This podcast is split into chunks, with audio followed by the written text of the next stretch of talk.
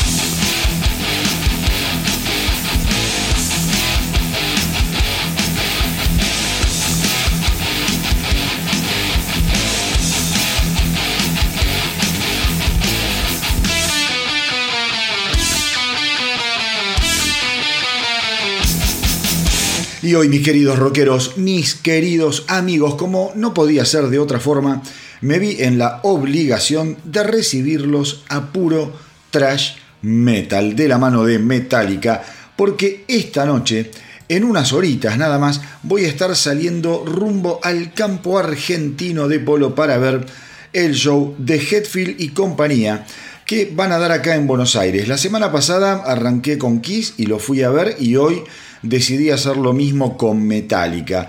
Del show de Kiss en un rato nada más les voy a estar contando varias cosas, pero ahora me quiero concentrar puntualmente en Metallica. Sin dudas, la banda más importante que el trash haya dado en su ya larga e impresionante historia. La verdad es que yo tengo muchas ganas de, como es de ir a ver a Metallica esta noche. Yo los vi allá por el año 1993, más exactamente el 8 de mayo, y resultó, a decir verdad, un recital inolvidable por lo musical, por el show obviamente, y además porque justamente ese día cumplía años mi sobrino Agustín, a quien le mando un beso gigantesco, y mi regalo, mi regalo justamente para Agus, fue llevarlo al show de Metallica, banda con la que estábamos los dos para colmo súper, súper enganchados. Aquel show marcó la primera visita de la banda a la Argentina, fue en el estadio Vélez y literalmente estábamos todos recontra locos por verlos. Dieron un show de la gran puta, repleto de éxitos, repleto de clásicos y de más de una sorpresa como suelen hacer. Eh, y hay que decir que aquellos shows de Vélez tenían además eh, el agregado especial de pertenecer a lo que era la gira promocional y de apoyo al álbum negro de Metallica. Quiero decir con esto que cuando pisaron suelo argentino los tipos estaban a punto caramelo, como suele decirse, erigiéndose ya sin dudas como un fenómeno planetario que iba mucho más allá del nicho trayero, por decirlo de alguna manera. Metallica, Metallica, bajo la producción de Bob Rock, logró el segundo hito de su carrera con el álbum negro.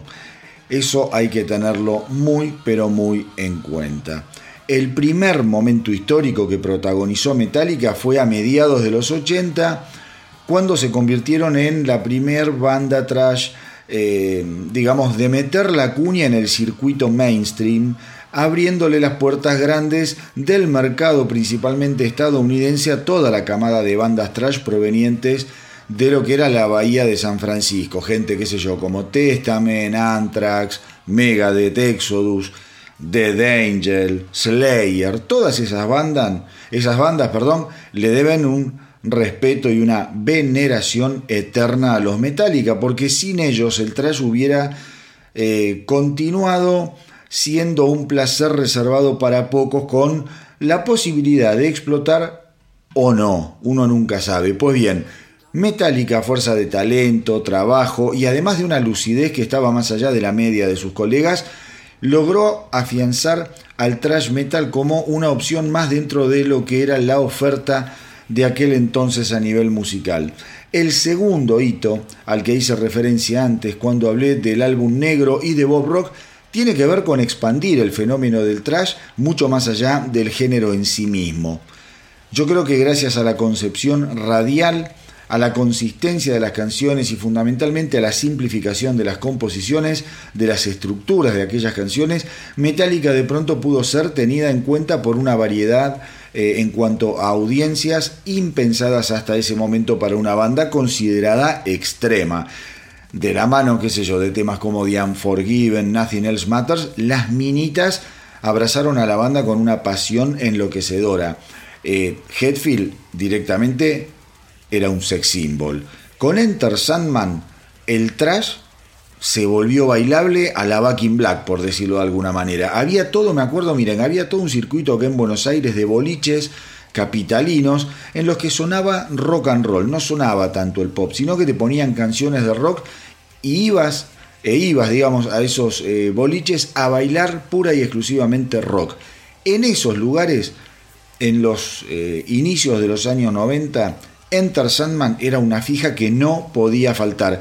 Y al mismo tiempo, el álbum negro te la pegaba en la pera, ¿viste? Te la pegaba en la pera con bolas de demolición como Sad But True, Holier Than eh, o Wherever I May Wrong. Digo, la ingeniería de precisión que se hizo y que se utilizó para la puesta eh, a punto y la gestación del álbum negro fue uno de los aciertos musicales y comerciales más acertados que el rock recuerde en toda su historia.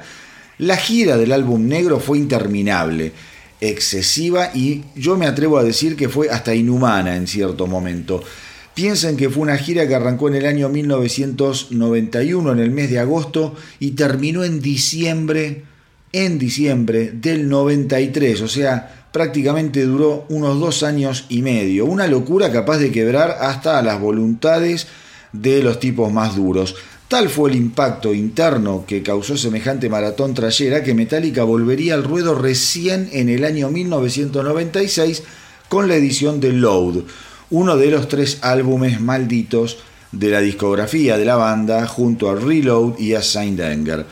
Pero en 1996 el mundo había cambiado había cambiado de la mano de ese huracán cruel, depresivo y arrasador que fue indudablemente el grunge. Metallica ya no sonaba tan filosa cuando volvió, ya no imponía aquel respeto reverencial y para muchos habían pasado a convertirse en una institución, en una empresa, en una cáscara, eh, que le daba quizá más bolilla a su pasado, a su imagen, que al contenido de sus nuevos álbumes. En lo personal, si bien con los años yo revaloricé aquellos experimentos gemelos que fueron Load y Reload, lo cierto es que no son, ni fueron, ni serán álbumes que me impacten o que me hagan, eh, ¿cómo te podría decir? mover demasiado el, el, corazón. No son discos que yo los tenga dentro de mis preferencias. Esa es la verdad. Poco a poco a raíz de esos álbumes le fui soltando la mano, eh, cosa que se agravó aún más cuando en el 2003 intentaron fallidamente volver al alto impacto de antaño con el fallido y exagerado, a mi entender, Saint Anger. Un álbum catastrófico a mi criterio. Con Dead Magnetic eh, del año 2008, la cosa amagó por momentos con volver a poner eh, digamos, a la banda en su lugar, pero tampoco logró conmoverme en una manera profunda. Sí lo disfruté más que Anger, sí lo disfruté más que Load y Reload, pero tampoco me volvieron demasiado loco. Sin embargo, mientras yo me alejaba más y más de aquella banda, a la que tan solo unos años atrás me había abrazado con una fuerza descomunal, no podía dejar de asombrarme y de maravillarme con los videos de los shows en vivo que yo permanentemente veía eh, de Metallica en YouTube, digo, eran, o, que digamos salían en video, eran recitales que a mí me maravillaban. ¿Cómo era posible que no lograran catalizar y canalizar aquella magia que tenían en vivo en un álbum? Era una pregunta que me la hacía permanentemente y finalmente esa pregunta tuvo una respuesta más que esperanzadora cuando en el año 2016 Metallica nos cacheteó a todos cuando menos lo esperábamos con la edición de Hardwire and Self Distract, su último álbum de estudio. El primer álbum, a mi criterio siempre, en el que Metallica volvía a sonar sincera, equilibrada, madura y atronadora. Y fue en ese momento en el que mis deseos de volver a verlos en vivo comenzó a crecer. Hoy, ahora, dentro de un rato nada más, voy a estar otra vez en un show de Metallica Pasaron prácticamente 20 años desde la primera vez que los vi, pero estoy tranquilo. Estoy muy tranquilo, sé que no me van a defraudar y que, eh, por el contrario, me van a volar la cabeza como suelen hacer en cada uno de sus shows, en cada uno de sus recitales. Em, yo no sé cuándo llegará el nuevo álbum de Metallica, pero sería prudente por parte de la banda no estirar demasiado la espera. Creo que el mundo pospandémico necesita con urgencia ediciones rockeras de peso que sigan haciendo girar la rueda de la ansiedad y la fascinación por los shows y los festivales de rock que tan bien nos hacen. Hoy, mis queridos rockeros, Metallica seguramente va a detonar el campo argentino de polo y yo, el astronauta del rock, voy a estar ahí.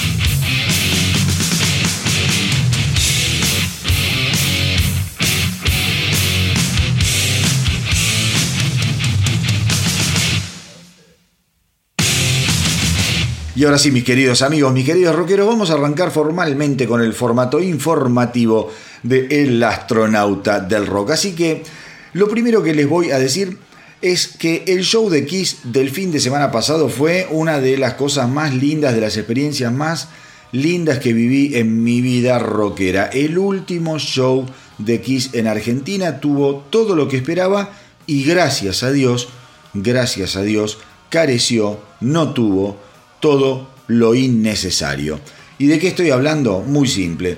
El show fue un misil direccionado a lo más profundo del ADN quisero que puedan imaginarse. Hubo fiesta, hubo clásicos, hubo fuego, hubo sangre, hubo explosiones y fundamentalmente hubo mucha pero mucha alegría. Alegría y fascinación por estar ahí viviendo un hecho histórico, algo así como un gran velorio masivo anticipatorio. Y por eso digo también que el gran acierto de Kiss Em, digamos, fue evitar lo innecesario, que son esos trucos a los que el mundo del entretenimiento es tan pero tan afecto, golpes bajos, frases lacrimógenas y otras hierbas que podrían haber sido utilizadas en el contexto de una despedida en manera realmente efectiva. Pero Kiss no lo hizo, Kiss se despidió a lo Kiss haciéndonos cantar, haciéndonos reír y haciéndonos sentir como los integrantes de una misma familia que ya conoce todos los trucos pero que los disfruta y los festeja de todas maneras como si fuera la primera vez que los ve. Hablar de Stanley y de Simmons sería redundante, digo, son seres de otra galaxia, han construido una máquina perfecta que combina buen rock and roll, espectacularidad y grandes, grandes, grandes dosis de ternura a esta altura del partido. Nunca hubo ni habrá otra banda semejante. Nunca hubo ni habrá una banda que conecte en forma tan directa con sus fans. Se los garantizo. Me podrán decir eso de que nunca digas nunca. Pues bien, yo elijo insistir. Nunca habrá otra banda como Kiss. Si tuviste la suerte de entender y de disfrutar la propuesta a lo largo de tu vida, trata de ver el show por la tele si es que no fuiste a verlo al campo argentino de polo. Hoy lo pueden ver a través de Flow, eh, de Flow, va a estar más o menos durante 30 días en Flow, después lo van a sacar y si no lo vas a poder encontrar y ya lo encontrás también en YouTube. En el canal de YouTube del astronauta del rock les cuento, tienen además un extracto que hice yo mismo de media hora de filmaciones del recital. Eh, grabadas por mí, obviamente, todas partes de distintas canciones, quedó muy bueno, traten de verlo. Y si por el contrario sos de los que se pasó la vida ninguneando a Kiss, creo que llegó el momento de bajar la guardia eh, y en este momento del adiós darles una nueva oportunidad. Se los va a extrañar muchísimo, de eso no tengo ninguna duda, pero tampoco tengo dudas que más tarde, más temprano que tarde, perdón, estos muchachos nos van a volver a conmover de alguna manera. Un recital inolvidable, una noche espectacular que va a quedar para siempre en mi corazón. En otro orden de cosas les cuento que Judas Priest, carajo, eh, no logró estar entre los cinco primeros de la votación de lo que es, la votación de fans del Salón de la Fama del Rock and Roll. Eh, esto se supo esta semana que pasó.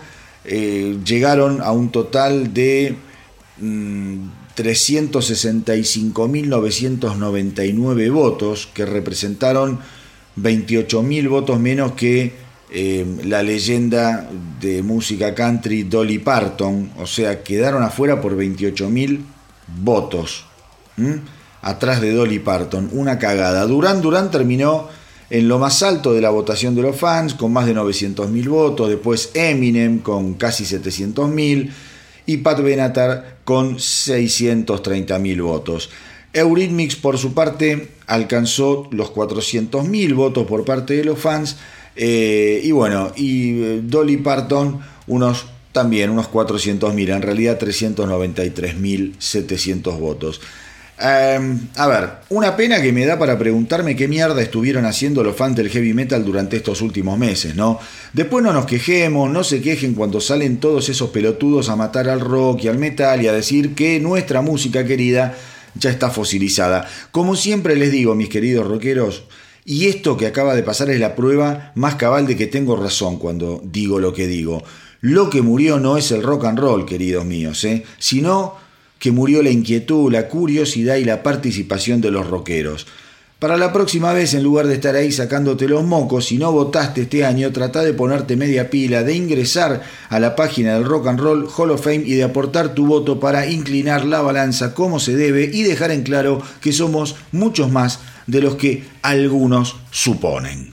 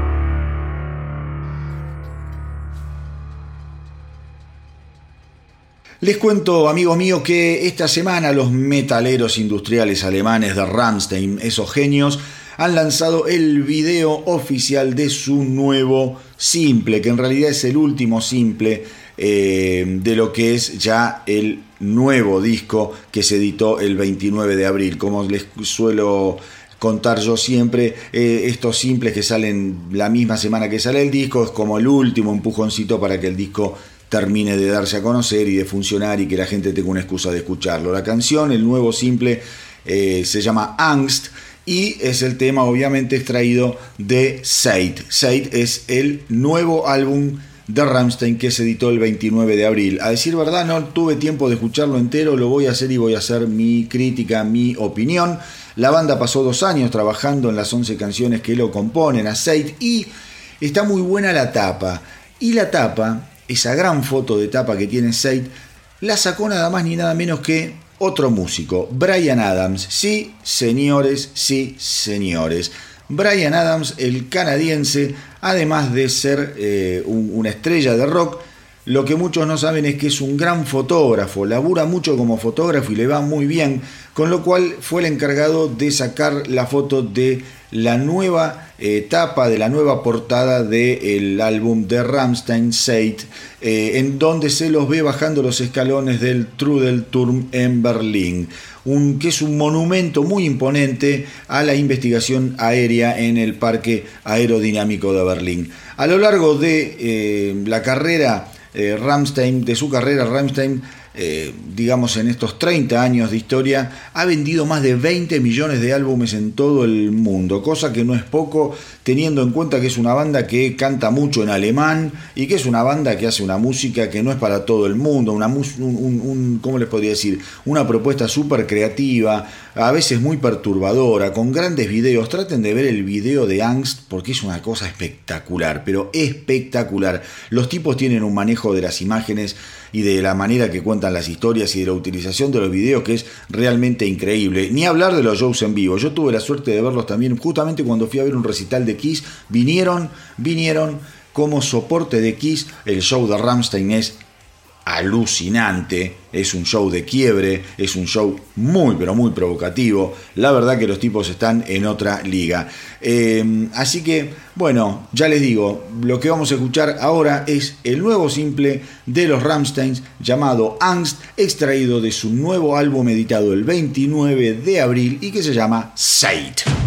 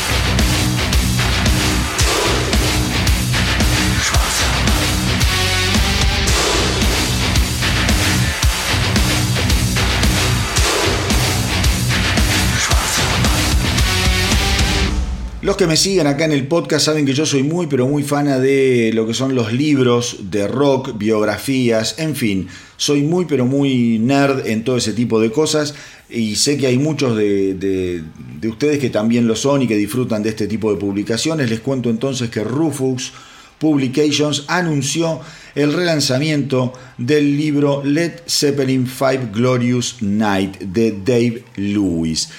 A ver, este libro eh, tengan en cuenta que ya fue editado, ahora en esta nueva edición va a tener, digamos, más páginas, fotos inéditas, pero básicamente tengan en cuenta que en mayo de 1975 Led Zeppelin eh, dio cinco recitales que fueron trascendentales en su carrera en el Earl's Arena de Londres.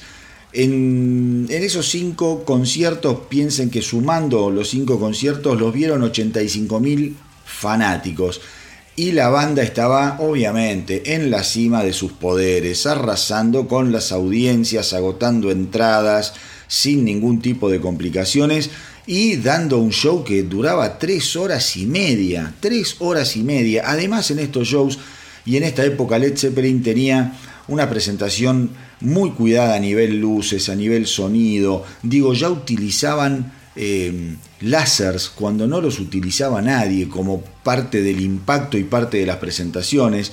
Las apariciones justamente de Led Zeppelin, los recitales de Lars Cart, eh, representaron, como les digo, un hito en la carrera de, eh, de la banda y cuatro décadas después, la verdad es que los fanáticos la siguen recordando como uno de los puntos más altos de la carrera de Led Zeppelin. Five Glorious Night compilado, como les dije, por Lewis, eh, captura toda esa experiencia, eh, digamos, en su más, más, más eh, profundo detalle, una magnificencia visual de locos. Los pedidos del libro no paran de, llegar y tengan en cuenta que ya en su primera edición este es el libro más vendido y más solicitado dentro de lo que son las ediciones de Rufus, de Rufus Publications. En la nueva edición van a encontrar 32 páginas adicionales, nuevas fotografías, eh, así que bueno, yo ya les digo, tengo pensado hacer un viajecito en los, en los próximos meses, que lo estoy medio cerrando en estos días, así que espero poder encontrar este libro que sin duda me lo voy a comprar y si logro hacerlo, no tengan, no tengan eh, ningún tipo de, de, duda que les voy a contar qué es lo que me pareció. Una gran noticia para todos aquellos que disfrutamos de los libros biográficos de rock and roll.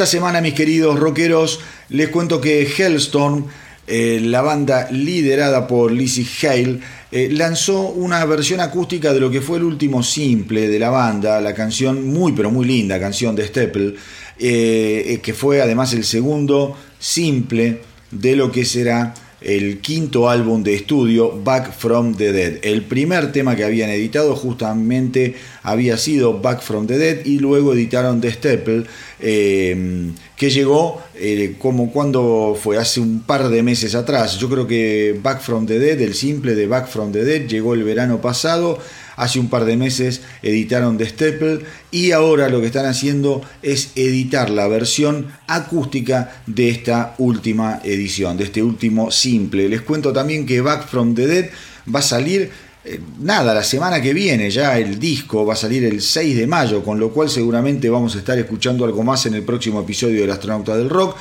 Eh, se va a transformar Back from the Dead en la continuación del excelente álbum del 2018 de Hellstorm, Vicious. Un disco increíble. Lizzie Hale, eh, Lizzie Hale, una mina súper talentosa, súper admirada, eh, comentó que cuando comenzaron a escribir las canciones de, eh, que componen Back from the Dead, eran más o menos unos tres meses antes de que se desatara el COVID. Y una vez que se encerraron, bueno, y no pudieron hacer más giras, cayeron en un lugar, según cuenta Hale, muy pero muy oscuro. Ella particularmente se deprimió mucho, eh, le agarró una crisis profunda de identidad y el álbum es un poco esa catarsis, es la historia de cómo salió de ese pozo, de ese lugar tan pero tan feo. Según ella es un viaje de navegación por la salud mental, el libertinaje, la supervivencia, la redención, el redescubrimiento y el mantenimiento de la fe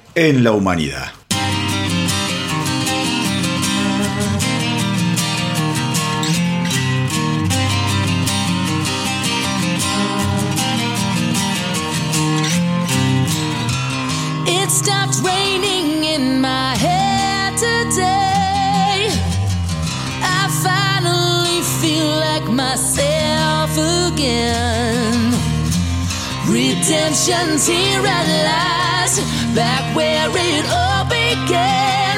In the place where God and the devil shake hands. This is my kingdom. This is my cathedral.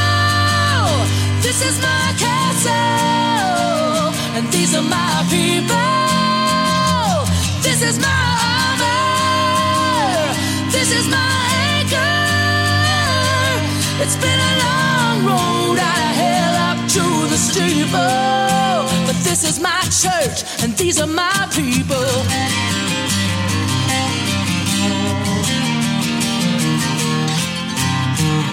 A choir singing in my heart today.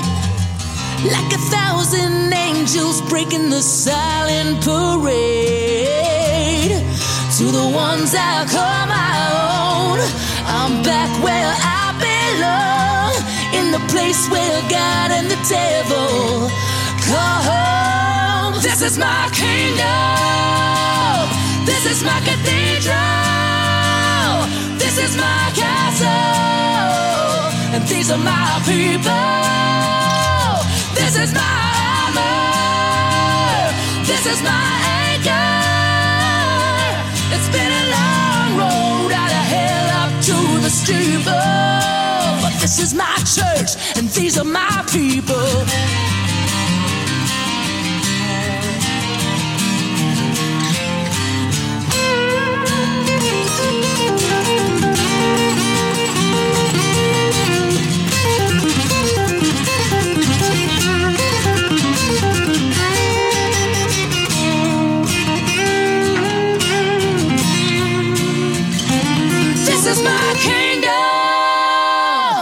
Is my cathedral.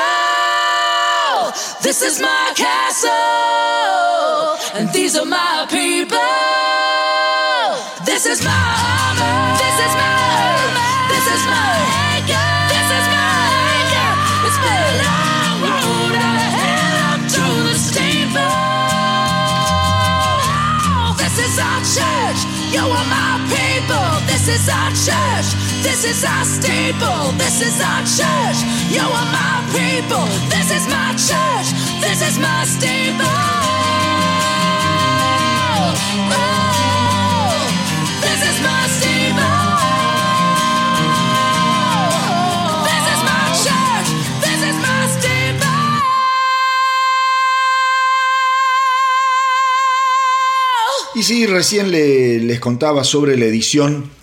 del, de, esta, ¿cómo es? de este libro de Led Zeppelin. Ahora les cuento que se viene, se viene un gran documental sobre Creedence Clearwater Revival. El documental va a llamarse Traveling Band Creedence Clearwater Revival at the Royal Albert Hall.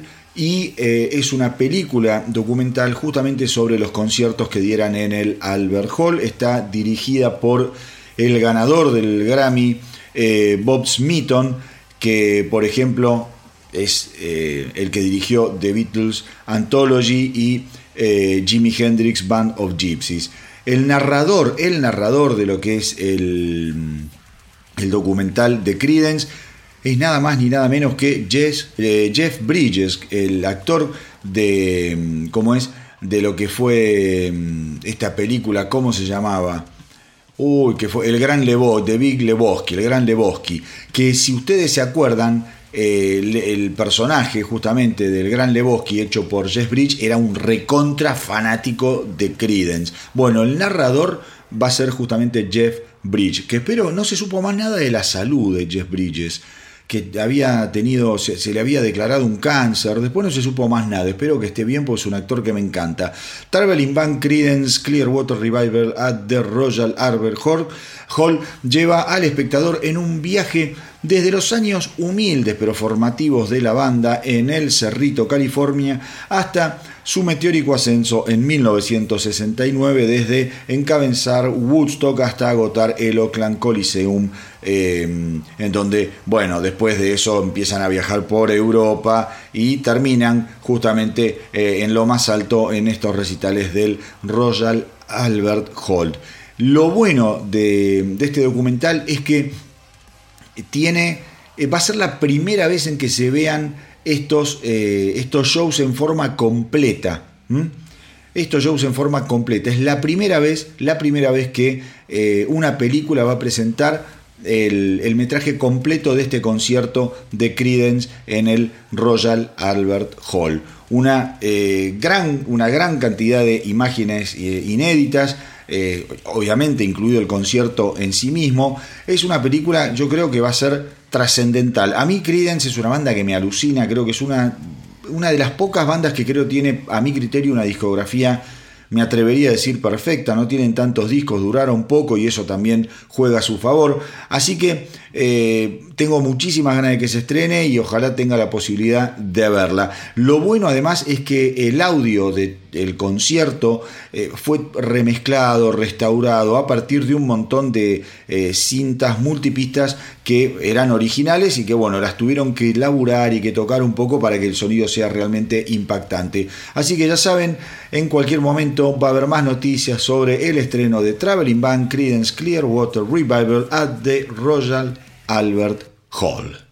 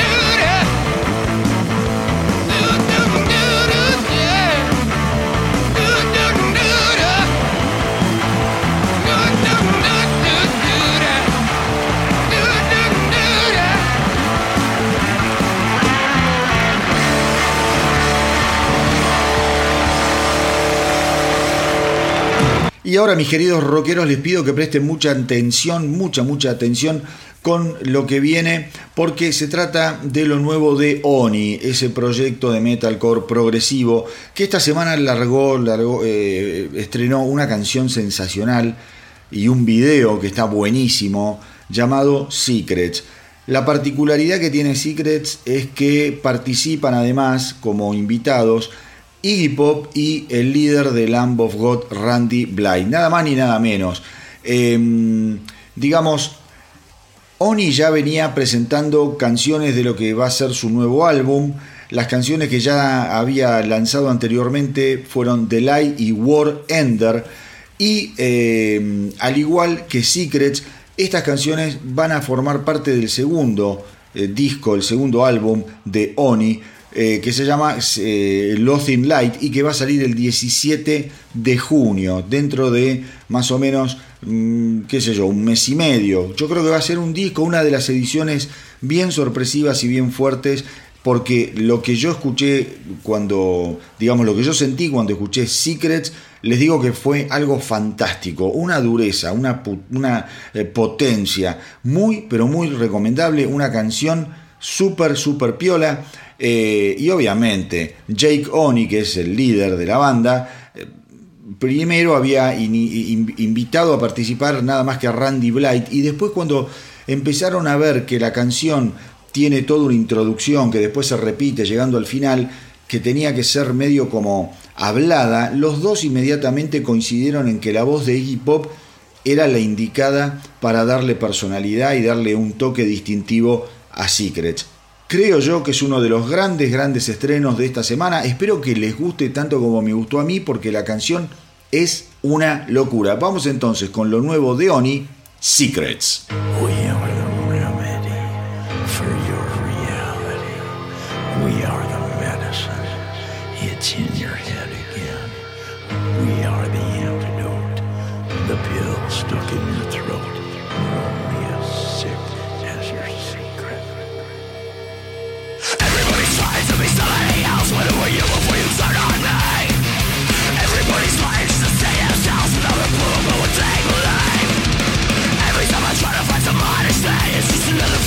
Cause everybody's looking for a victory, hoping everybody else will fail. A thousand excuses won't wash it away. A thousand tomorrows won't help you today. Worshipping a cult of personality Hiding in a fake identity So don't tell me about your dignity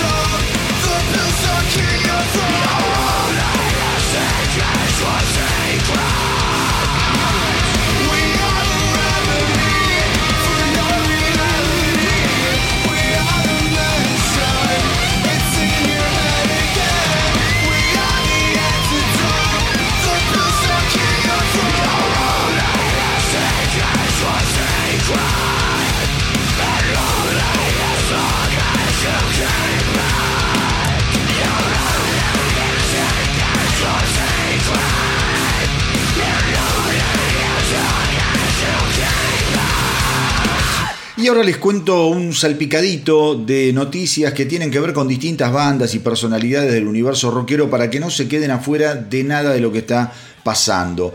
Lo primero que les tengo que contar es que se supo esta semana que los miembros de Iron Maiden y sus familias llegaron el 27 de abril a la ciudad de Split, Croacia, para comenzar los ensayos de lo que será su próxima gira.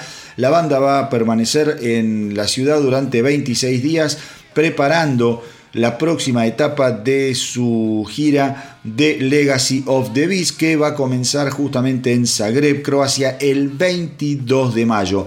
Todos aquellos que quieran ver algunas imágenes de Maiden en Croacia se pueden meter en el Dalmasija News, eh, que es un, diario donde tienen varias fotos que, que los estuvieron siguiendo a los Maiden. El Dalmasija News de Croacia. Eh, les cuento también que estuvo hablando esta semana Jeff Pilson, actual bajista de Foreigner y ex bajista de Dokken, nada más ni nada menos, y estuvo hablando un poco sobre lo que le está pasando a Don Dokken con la voz. Don Dokken viene cantando realmente muy pero muy complicado, tiene la garganta súper cascada. En ese sentido, Jeff Pilson dijo que eh, no todos los vocalistas mantienen, logran mantener su rango como lo pudieron hacer, por ejemplo, Glenn Hughes, eh, que a los 70 sigue cantando de manera impecable, o como lo hizo Ronnie James Dio, que aún cuando estaba muy enfermo de cáncer, eh, seguía cantando como si nada, con la voz impecable, o un tipo como Klaus Main, que pasó los 70 años, el cantante de Scorpion, y siguen cantando como si tuviesen 30 años. Eh, la verdad es que Jess Pilsen dice que bueno, que espera que Dokken, que Don Dokken se cuide y que pueda seguir cantando el mayor tiempo posible, porque él recuerda que cuando Dokken estaba bien de la voz, eh, tenía un rango espectacular, tenía una voz única, mágica. Y eh, la verdad es que sí, Don Dokken fue uno de los grandes cantantes de lo que fue la, la maravillosa década del 80. Eh, también recordemos que después del último álbum de estudio de Dokken, Broken Bones del 2012, eh, Don Dokken cuestionó públicamente eh, si la banda debería seguir eh, o si haría otro disco, porque la verdad es que no, no fue un disco que, que anduviera bien. Y también hay que recordar que Don Dokken fue muy criticado por muchos fanáticos que lo escucharon cantar mal, pero el tipo, eh, no hay que olvidarse que había sido operado, de, va, operado no, había estado tratándose un cáncer de estómago eh, con radiación, después había tenido eh, una eh, cirugía en, en las cuerdas vocales, ahora también tuvo problemas, creo que en las manos que ya no le permitían tocar la guitarra, digo, pobre Dokken, mucho quilombo de salud y bueno, y eso también con la edad se ve que le afecta la voz, con lo cual esperemos que pueda recuperarse. Lo mismo que Bon Jovi, que Bon Jovi está cantando para el traste, está muy pero muy dañado de la voz. Cantantes que fueron mágicos y bueno, poco a poco lamentablemente se nos van apagando. El bajista de Black Sabbath, eh, Geezer Butler, habló sobre eh, lo que es la próxima autobiografía, dice que ya está terminada y que básicamente eh, mandó el manuscrito a la editorial y que está esperando que se la devuelvan para poder hacerle una última revisión y finalmente editarla. Geezer Butler mm, eh, mandó el 6 de abril pasado un tuit en donde justamente anunciaba que ya la había terminado a su autobiografía y que le había dado el borrador, a, primer borrador a la... mm, como llama la editorial, y le pedía a los fanáticos que le mandaran ideas para el título de su autobiografía. Él, algunos de los nombres que barajó fueron Into the Void, eh, Basis Loaded, Pass Forward, What the Butler Did o Basic Instinct. Así que eh, otra, otra gran noticia en cuanto a lo que son ediciones de libros, es seguramente un- una, una historia fascinante. Yo ya tuve la oportunidad de leer la biografía de Ozzy Osbourne que me encantó y la de Geezer Butler sin dudas me va a gustar mucho leerla porque creo que es una potencia creativa eh, y una fuerza eh, muy pero muy movilizadora dentro de lo que es la dinámica de Black Sabbath. También Geezer Butler esta semana estuvo haciendo declaraciones sobre lo que fue laburar con Rick Rabin en la grabación del álbum 13 y medio que lo mató, medio que lo mató. Eh, no le gustó cómo trabajó, no le gustó la manera en que trabajaba y la verdad eh, lo que dice Geezer Butler es que directamente no sabe qué fue lo que hizo por el álbum. Una de las cosas que le critica Rick Raven eh, eh, justamente fue que les dijo, ni bien los conoció, que tenían que olvidarse de que se trataba de una que, que- se olvidaran de que ellos eran una banda icónica del heavy metal y que tenían que retroceder, retroceder en su mente hasta la época del primer álbum de la banda y que tenían que sentir que en realidad 13 iba a ser como su segundo disco. Plantarse hoy después de haber grabado Black Sabbath allá por comienzo de la década del 70 y pensar la grabación como si se tratara del sucesor de Black Sabbath. Con lo cual Geezer Butler dice, es una gran pelotudez porque hacer semejante ejercicio es absolutamente imposible. La vida pasó, ya grabamos 400.000 discos, no podemos volver al punto de partida. Por otro lado, dice que Rick Rabin al mismo tiempo era muy hincha pelotas con lo que eran la cantidad de tomas que les hacía hacer de los eh, de cada canción, de los arreglos. Dice que a Ozzy Osbourne lo volvió loco y que nunca le quedaba claro a la banda qué carajo le pasaba y qué carajo quería Rick Rabin, porque no era claro, no les decía, capaz había una toma que ellos sentían que estaba perfecta y Rick Rabin les volvía, les volvía a insistir con que hagan una nueva toma.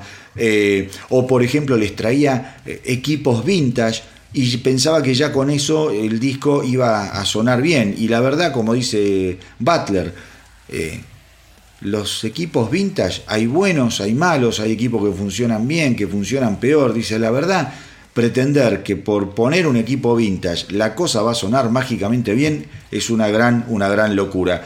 La verdad también es que eh, Rick Rabin es un tipo muy complicado, tuvo quilombo con ACDC, me parece que es un personaje, un personaje que algunas bandas pueden funcionar muy bien con él, como los Rejos Chili Pepper, pero hay un montón de otras bandas que no se lo fuman. Y por último les cuento que esta semana se supo, también referido o, o en contacto con Black Sabbath, viene este que Ozzy Osbourne se contagió el COVID. Esperemos, mi querido rockero, que esté bien vacunadito, que se cuide y que no eh, haya malas noticias. Yo espero eh, realmente eso. Eh, Ozzy está por sacar un nuevo disco, es un tipo a mi criterio fascinante. Tuvo la mala leche de que, bueno, se cuidó mucho y ahora lo agarró el COVID, pero supongo que no va a pasar nada, nada grave con el príncipe de las tinieblas. Así que, bueno, este picadito de noticias creo que viene muy bien también hacerlo cada tanto porque hay mucha, mucha información y si no es eh, entrar en la lógica de poner información y una canción, tendría que hacer un episodio de 8 horas. Vamos ahora a escuchar algo de Dokken de la época en que tenía la garganta en llamas. ¿Cómo cantaba Dokken? Por favor.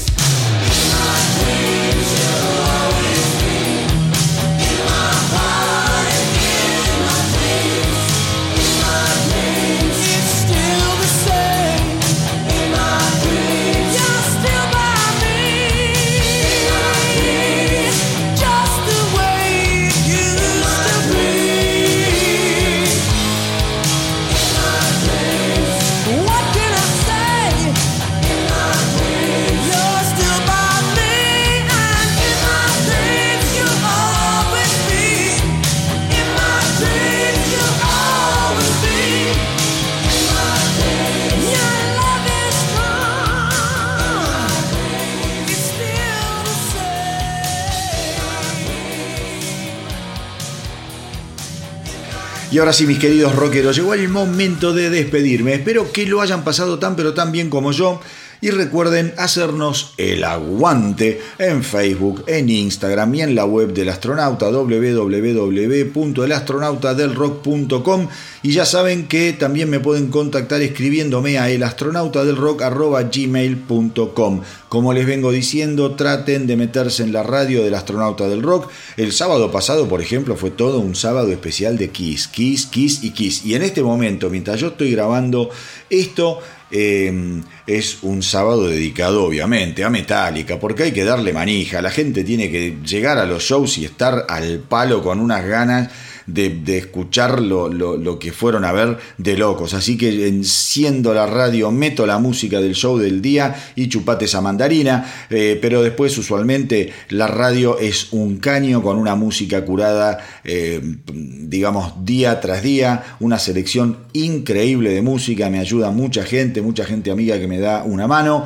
música que nadie pasa, la música que nadie más te pasa, la vas a escuchar sin dudas en la radio online del Astronauta del Rock. Para ingresar a la radio te metes a través de la web del Astronauta del Rock o si no, a través del Linktree de la bio de Instagram. Ahí vas a tener acceso a los reproductores y te lo digo siempre, es una radio ideal para escuchar música todo el día. Ahí no hay nadie que te hable, nadie que te esté tirando información, no, es una música para es una radio para acompañarte con música durante todo el día, mientras haces tu cosa, mientras estudias, mientras laburás, mientras vas estás viajando hacia el trabajo, mientras estás haciendo cosas de la casa, mientras te pones a cocinar, cuando querés ya eh, largar todo lo que tiene que ver con la política, con los quilombos de la guerra, con el COVID, con qué sé yo, decís voy a escuchar música y en vez de poner una playlist que ya te la sabes de memoria, las playlists de Spotify, pones la radio del astronauta del rock y te vas a sorprender otra vez con muy pero muy buena música a lo largo de las 24 horas del día. Ahora sí, me despido, pero como siempre antes tengo una última noticia, un último estreno. Eh, les cuento que los legendarios rockeros de Journey, banda de mis amores, han lanzado un nuevo simple, You Got the Best of Me. La canción está extraída de lo que será el próximo álbum de la banda, Freedom, que se va a editar el 8 de julio del 2022. Freedom además va a incluir el otro simple que yo ya pasé acá en el Astronauta del Rock, que salió el mes pasado en... ¿Cómo se llama? A la luz, que se llama... Eh, no, el mes pasado no, el pasado mes de junio salió hace, hace unos cuantos meses, se llama The Way We Used to Be. The Way We Used to Be fue el primer simple de Freedom, ahora llegó You Got the Best of Me. La canción, la canción eh, The Way We Used to Be fue lo primero que se conoció de Journey desde la edición del álbum Eclipse del 2011. O sea, hace un montón, un montón, un montón de años que Journey no saca nada para escuchar, para disfrutar. Espero que esté buenísimo el disco, espero que esté bueno por el amor de Dios, porque es una banda que me encanta, que disfruto. Como les conté hace un par de, de, programas, Don't Stop Believing es una canción que me acompañó y que me acompaña mágicamente a lo largo de mi vida y que la tengo muy pero muy eh, digamos guardada en, el alma así que le deseo lo mejor a este nuevo álbum Freedom de Journey que se va a editar el 8 de julio y del que seguramente les voy a hacer una crítica, una opinión, les voy a contar de la manera más objetiva que me sea posible qué es lo que me parezca. Eh, como siempre les digo, mis queridos rockeros, hagan correr la voz para que nuestra tripulación no pare de crecer. Espero que les haya gustado el episodio de hoy. A mí me encantó hacerlo, por supuesto, y compartirlo con todos ustedes, como siempre. Gracias por estar ahí de corazón. Gracias por apoyar la propuesta, por los mensajes que no paran de llegar. Cuídense muchísimo, muchísimo, muchísimo. Hasta la semanita que viene. Y que viva el rock.